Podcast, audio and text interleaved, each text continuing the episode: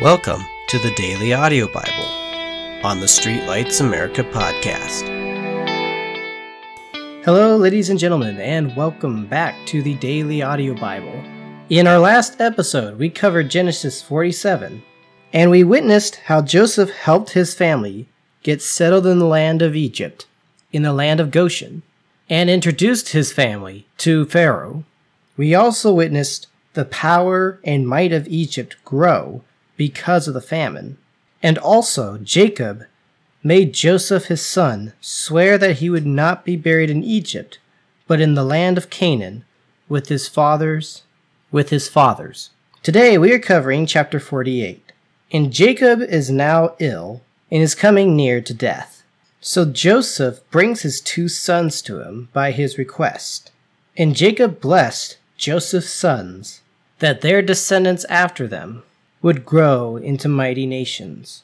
On the note of blessings, chapter 49 will also go over the, the blessings and predictions that he gives concerning all of his sons. Now, in a previous chapter, I mentioned where it just where the chapter stops, where it probably should continue, just because story wise it would make more sense. But this is another one of those incidents where the next chapter plays into what we're reading today, but this is where the chapter ends. In the meantime, let's begin. Now it came to pass after these things that Joseph was told, Indeed, your father is sick. And he took with him his two sons, Manasseh and Ephraim. And Jacob was told, Look, your son Joseph is coming to you. And Israel strengthened himself and sat up on the bed.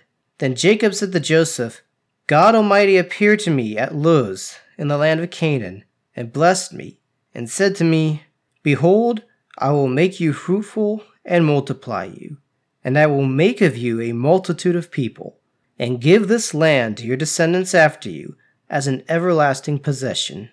And now your two sons, Ephraim and Manasseh, who were born to you in the land of Egypt, before I came to you in Egypt, are mine. As Reuben and Simeon, they are mine. Your offspring, whom you beget after them, shall be yours. They will be called by the name of their brothers in their inheritance. But as for me, when I came from Padan, Rachel died beside me in the land of Canaan on the way, when there was but a little distance to go to Ephrath, and I buried her there on the way to Ephrath, that is Bethlehem. When Israel saw Joseph's sons, he said, Whose are these? Joseph said to his father, they are my sons, whom God has given to me in this place. And he said, Please bring them to me, and I will bless them. Now the eyes of Israel were dim with age, so that he could not see. Then Joseph brought them near him, and he kissed them and embraced them. And Israel said to Joseph, I had not thought to see your face, but in fact, God has also shown me your offspring. So Joseph brought them from beside his knees, and he bowed down with his face to the earth. And Joseph took them both, Ephraim in his right hand towards Israel's left, and Manasseh in his left hand towards Israel's right hand, and brought them near him. Then Israel stretched out his right hand and laid it on Ephraim's head, who was the younger, and his left hand on Manasseh's head, guiding his hands knowingly, for Manasseh was the firstborn. And he blessed Joseph and said, God, before whom my fathers Abraham and Isaac walked, the God who has fed me all my life long to this day, the angel who has redeemed me from all evil, bless the lads. Let my name be named among them, and the name of my fathers Abraham and Isaac, and let them grow into a multitude in the midst of the earth. Now, when Joseph saw that his father laid his right hand on the head of Ephraim, it displeased him. So he took hold of his father's hand to remove it from Ephraim's head to Manasseh's head. And Joseph said to his father, Not so, my father, for this one is the firstborn. Put your right hand on his head. But his father refused and said, I know, my son, I know. He also shall become a people, and he also shall be great but truly his younger brother shall be greater than he, and his descendants shall become a multitude of nations.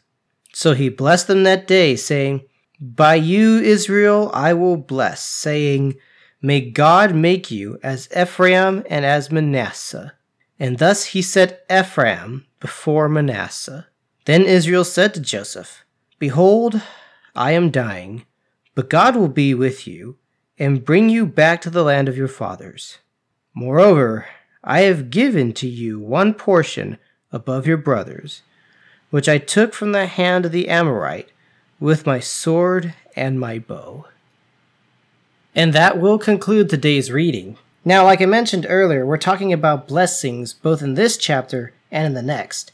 However, we're not just dealing solely with blessings, but also with prophecy in Genesis 48, verse 22, where Israel tells Joseph that from the hand of the Amorite with my sword and my bow. Now, the reason why this is interesting, and I'm telling you this is prophetic, is that 400 years later, actually given a little more than that, when the children of Israel leave Egypt as a nation, the land of Israel would be taken by conquest. Just a little side note that I found interesting and wanted to point out. And as we will see in the next chapter, every single son will eventually become a tribe, and the blessings and the prophecies for each one will eventually come to pass. But that we will be getting into in the next chapter. Meantime, that will conclude today's episode. As always, I want to thank you all so much for spending some time with us today, but I pray that you are spending quality time with the Lord on your own and make your relationship with Him personal. Not only does He want it to be personal, but you yourself, I guarantee, will find a personal relationship with the Lord very fulfilling. And as always, thank you so much for listening, and may God bless you.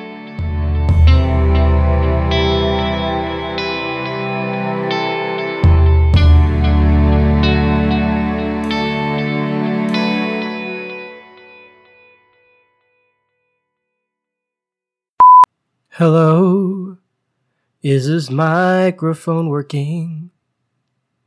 Yeah, it is good.